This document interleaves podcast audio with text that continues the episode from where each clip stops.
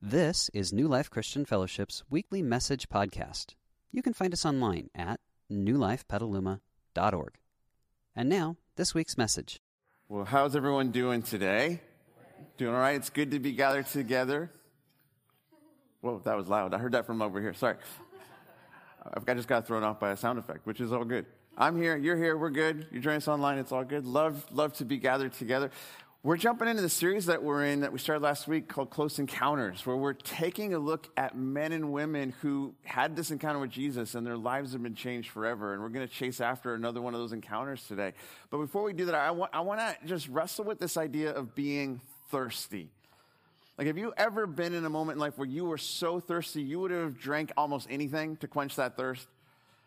I remember experiencing this with my, my daughters when they were much younger. We were living in Canada. In Canada, like winter in Canada looks good in pictures, but it's brutal.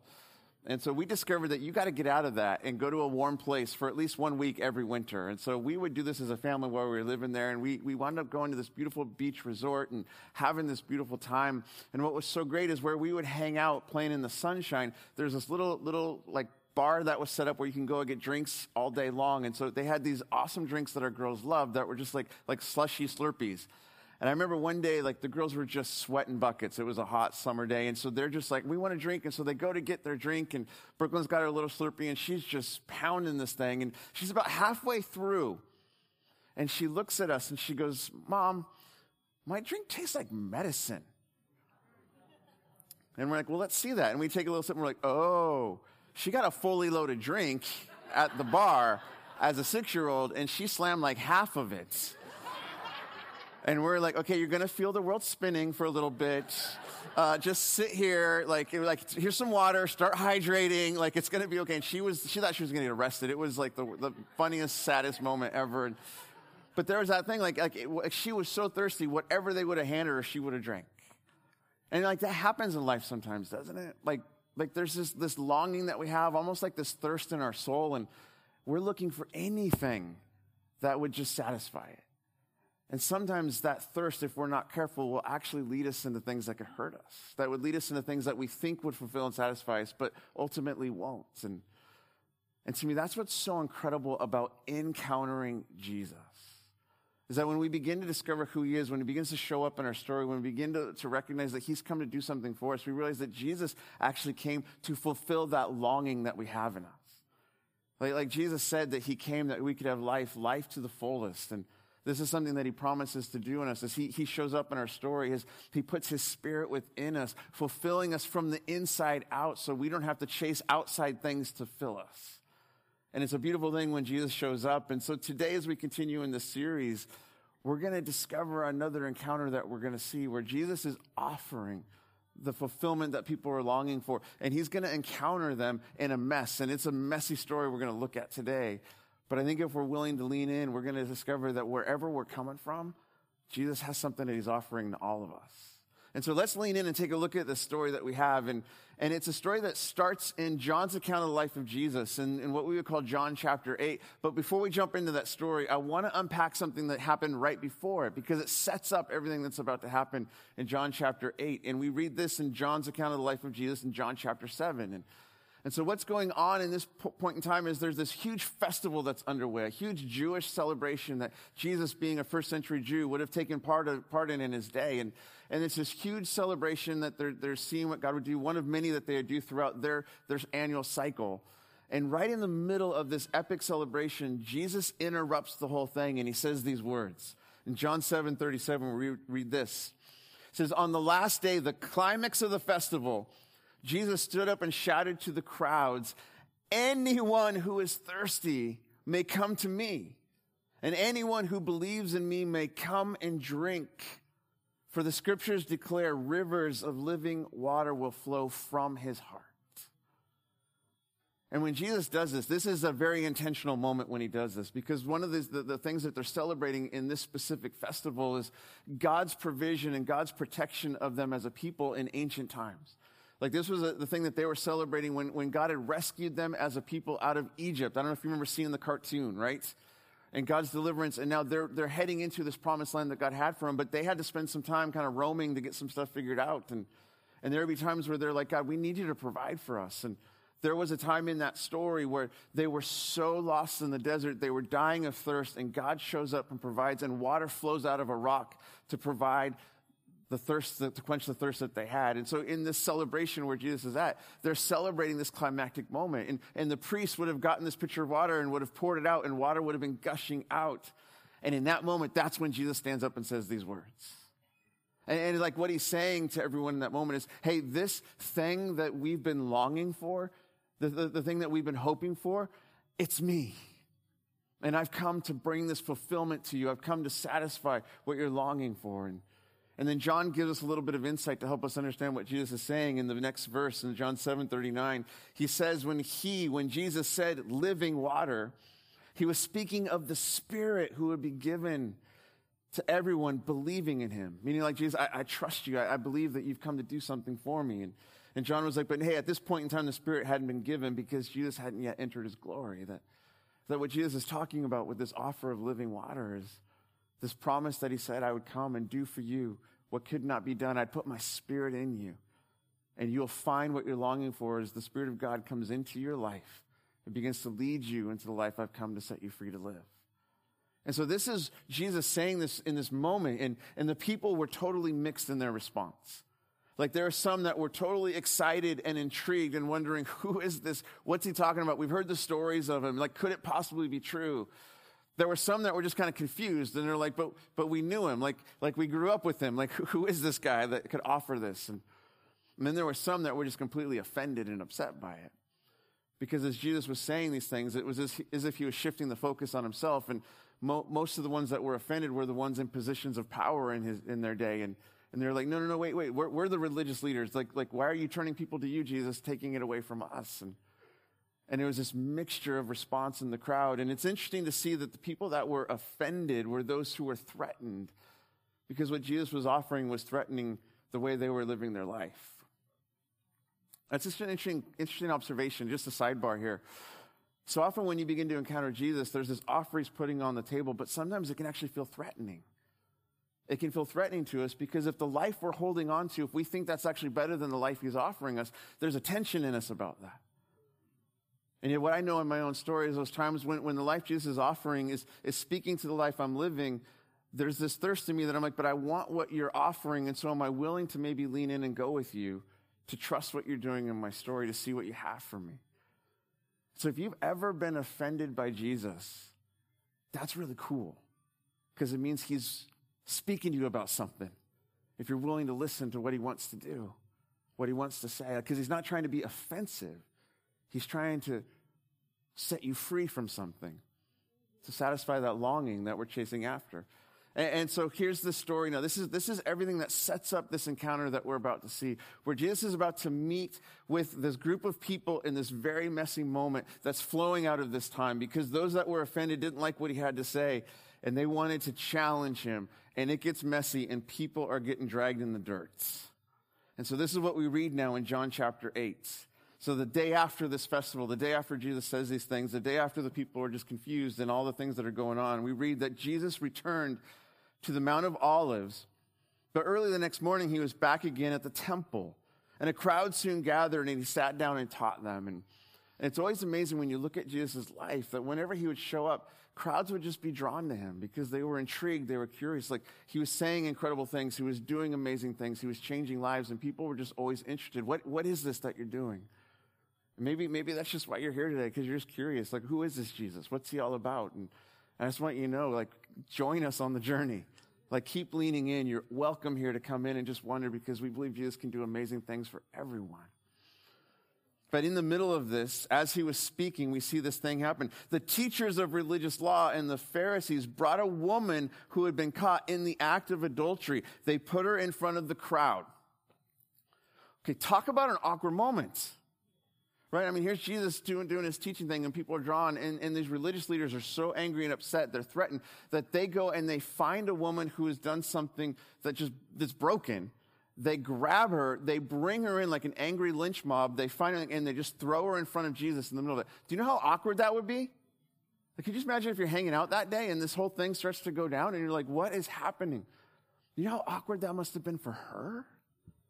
Like, what is happening? And so they say, Teacher, they said to Jesus, this woman was caught in the act of adultery. And the law said, Moses says to stone her. What do you say? And they're trying to trap him into saying something they could use against him. And so here's, here's what's going on. They don't care about her. They don't care about really like, is this a right or wrong thing that she was doing? They're just using her to try to set up Jesus. I mean, if they were really concerned about what was going on, where's the dude? Because last time I checked, it took two to tango, right? Like, but obviously this is a setup and they're just using her to get at Jesus. And, and they're trying to create a dilemma for him. And the dilemma that they're trying to set up for Jesus is to get him stuck in an impossible choice.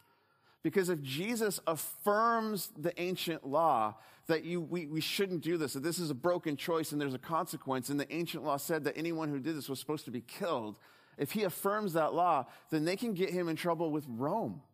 Because at this point in time, Rome is the governing authority and only Rome has that right. And so if Jesus affirms the tradition and the beliefs, now they can just run to Rome and say, this guy's trying to throw off the, the entire system. And yet, if Jesus doesn't affirm if Jesus kind of steps back and goes like, well, well, I, am not here to condemn, like, I, I'm not going to do this. And he says like, no big deal, like, guys, just let her go. Then they can try to debunk him and defame him as somebody who's not actually holding to the teachings that they all believed. And so what do you do when you're caught in the horn of a dilemma like that? I don't know if you've ever been stuck in a conversation and someone's like, ah, I got you either way. I love what Jesus does. So they were trying to trap him into saying something that they could use against him, but Jesus stooped down and wrote in the dust with his finger. We have no idea what he was doing in that moment. People will speculate all day long. You know, they'll say like, oh, he's writing down the names of people that have done equally bad things, or he's writing down the things that that crowd had done. He's maybe playing tic-tac-toe. We, we just don't know. We don't know what he's doing with his finger in the dust, but here's what he's not doing.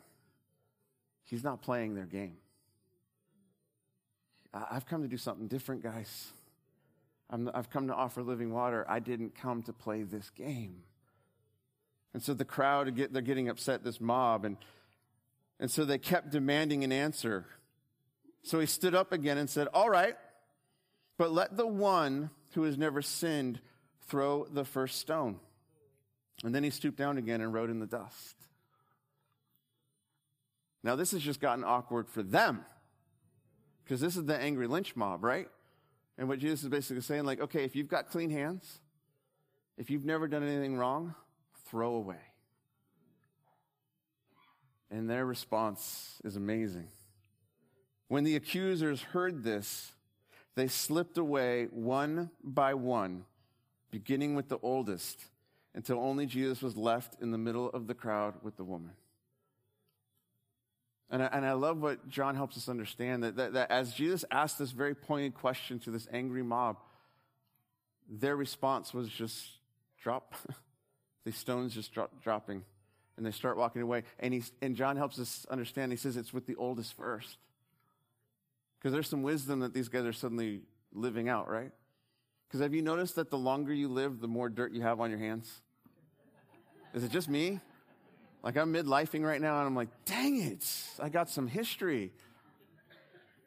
And here's what's going on with them. They suddenly realize, and the older ones are like, oh, I, I have no part being here anymore. And they all start walking away until only Jesus is left with the woman. And when Jesus stood up again, he said to the woman, Where are your accusers? Didn't even one of them condemn you? No, Lord, she said. And Jesus said, Neither do I. Go and leave your life of sin. I think what, what a beautiful picture of Jesus showing up in, the, in this moment and, and, a mob coming around and, and people just being so upset. And Jesus decides not to play the game. And, and he meets this woman in the midst of her brokenness and mess. And I love what Jesus does because Jesus doesn't condemn her because of her broken choice. He offers her something better. Because, catch this, at the same time, he doesn't condone it either, right? Because he, he says, go and leave this life of sin. And And I, I don't know about you, but like I, I need that in my story when I've bro- made broken choices. I don't need someone coming in with the hammer and just knocking me down, but I need somebody who can actually call me out of it as well. Somebody who will say, yeah, this is a problem. This isn't what is good for you, but I have something better for you. And I love this beautiful picture of what we see Jesus doing here. He doesn't condemn, he doesn't condone. Instead, he calls her out into something better. And what we're seeing in this story is Jesus living out what he just promised the day before when he said, I have living water. If you're, if you're thirsty, come. I want to offer you something better than how you're finding yourself and wherever you're at, whatever circumstance you're in, whatever the mess and brokenness is in your story. Jesus is saying, I've come to offer you something better than what you're caught up in today. And what's amazing as we look at the story, it's, it's easy to see this as an offer to the one laid out in the dirt. But Jesus is actually putting this offer on the table for everyone in that moment, for everyone in that place. That this is an encounter that he's offering to everyone. It's not just for the woman laid out in the dirt, it's also for the ones holding stones. Which is easy to miss, I think, sometimes when we look at the story, because I don't know about you, but it's really easy to get upset with the mob, right? To look at these guys and go, like, you jerks, like, who do you think you are to do this? And and, and to be upset with them and to have an incredible compassion for the woman, and rightfully so, but so much so that we actually miss that what's being offered is to everyone. It's, it's not just to one, it's to everyone in that moment. Because this living water isn't just for the one who's been laid out in the dirt, it's for the ones holding stones because there's something broken in their life too. And Jesus is like, I've got something better for you. And this is really good news for us today. Because I think if we're willing to be honest with our own story, we can find something in common with everyone in that story. Like there's times where I've been laid out in the dirt and there's times when I've been holding stones. How about you? And the good news is, is that if we're willing to be honest with ourselves, we might just discover this living water that's being offered for us. And yet we have to be willing to let ourselves get a little offended if we're going to experience that living water. So, you ready to get offended? Here we go. Have you ever found yourself holding stones in your story? Not me. No, that's the bad people. I never did that. All right, well, let's just walk through this. As we were reading through the story, and maybe you're familiar with it, and it's just bringing up things. How many of you were really angry with those dudes in the mob? Can we just, can we be honest? I know it's church, but it's okay to be honest. Yeah. Like the way I would have really liked to see the story go down if I was the one telling it, which is it's good that I'm not the author, but if it was me, I'd be like like they show up and they're got a stoner and Jesus like picks up rocks and just smites them all in that moment. Like whoosh and they're gone. Like that would have been like Lord of the Rings version of it for right? Like that's that's how I would have wanted to see it because in being angry with the ones holding stones, it's really easy to find ourselves holding stones, isn't it? Man, have you ever done that toward another person? Maybe it's somebody who holds a different political ideology than you. Oh, we never do that. Never. United we stand. We're American. And you're like, come on. Oh, those liberals. Oh, those conservatives. Oh my gosh. It's ugly, isn't it? And it's not like one side has the, the rightness in the stance. Both sides do it. Because guess what? This isn't just a religious problem. This is a human problem. I mean, have you ever found yourself just holding stones towards somebody that was just different than you and lived differently and thought differently than you? I'll just confess, I've thrown some stones over the course of COVID because I was frustrated with how things were going down. You can guess what that means, but how about you? Throw any stones during COVID? Why are they so strict? Why are they not following the rules? All of it, right? I mean, that's just what we do. And the great tragedy about this, about holding stones and, and wanting to go after people, is that it is destructive. I mean, it's destructive to the ones who are throwing the stones at, but it's destructive to us as well. Because when we find ourselves in that place when we're holding stones, it actually reveals far more about us than it does the ones we're angry with. That there's something going on inside of me that's causing me to be so upset that I'm, I'm more willing to attack other people than deal with myself. And the reason why I think we just like to do this is because it's always easier to condemn the mess in another person's story, isn't it? Than to face the struggle in my own, to face my own issue, my own faults, my own failures. And those exist in my life because there's something that I'm looking for that I haven't been able to find. And when it's not being fulfilled, I don't know what to do with that. So it's just easier to attack you. It's just easier to throw the stones. And when I find myself in that place, I have to wrestle with what's going on in my story. And which is why I love Jesus' response to them when they finally push him. It's so incisive into what's going on with them. Okay, if you're without fault, if you're without sin, throw away. And their response to that moment was equally insightful of what they recognized in themselves. Oh, I don't have clean hands in this story. I've got issues and struggles. I need help too. And here's this Jesus who says, I've got living water. That thing you're looking for that causes you to hide from yourself, to hide behind self righteous indignation and defamation of other people so you don't have to wrestle with the thing inside of you. I've come to actually help you with that. I've come to actually set you free from that. I've come to give you the fulfill, fulfillment that you're looking for. You don't have to condemn others to feel good about yourself because I'm come to set you free from the reason why you're holding stones in the first place. Man, as you think about that, what stones are you holding on today that Jesus wants to set you free from? Where's he at work in your story? Just saying, friend, let that go. But Jesus, they're wrong. They may very well be wrong. But that's not our job to be the judge. It's not our job to condemn. But we can have conversation. We could, we could seek to help people understand what God's design and desire are and all those things. But man, it's not our job to condemn anyone. And when he begins to set us free from that, it's like, oh, I don't have to carry that anymore. And I can let you speak into the places of my life where I need you to show up and offer me the hope of something better.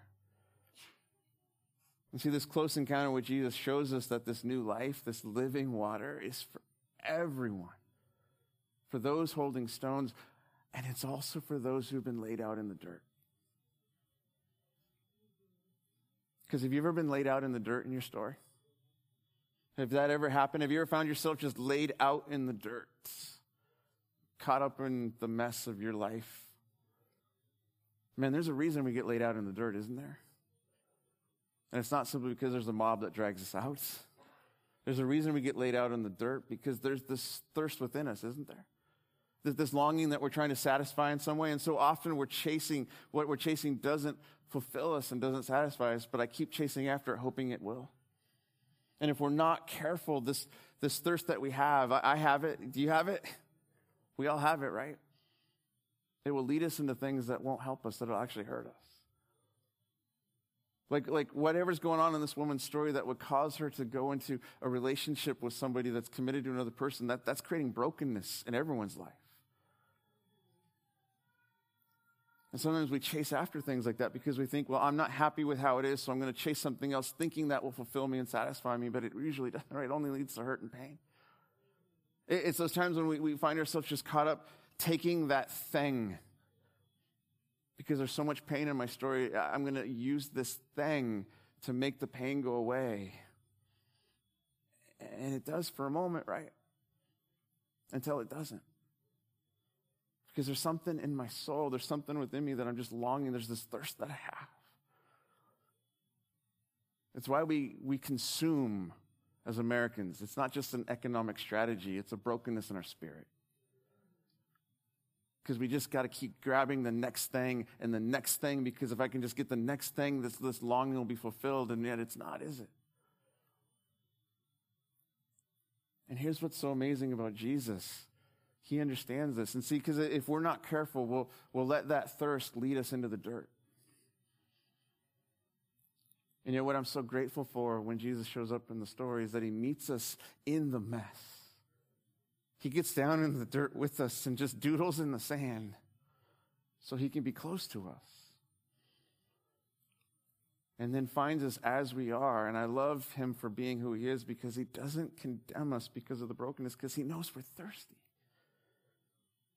Well, at the same time, he doesn't condone it either because he knows that that will never satisfy us. Instead, he calls us into something better with him.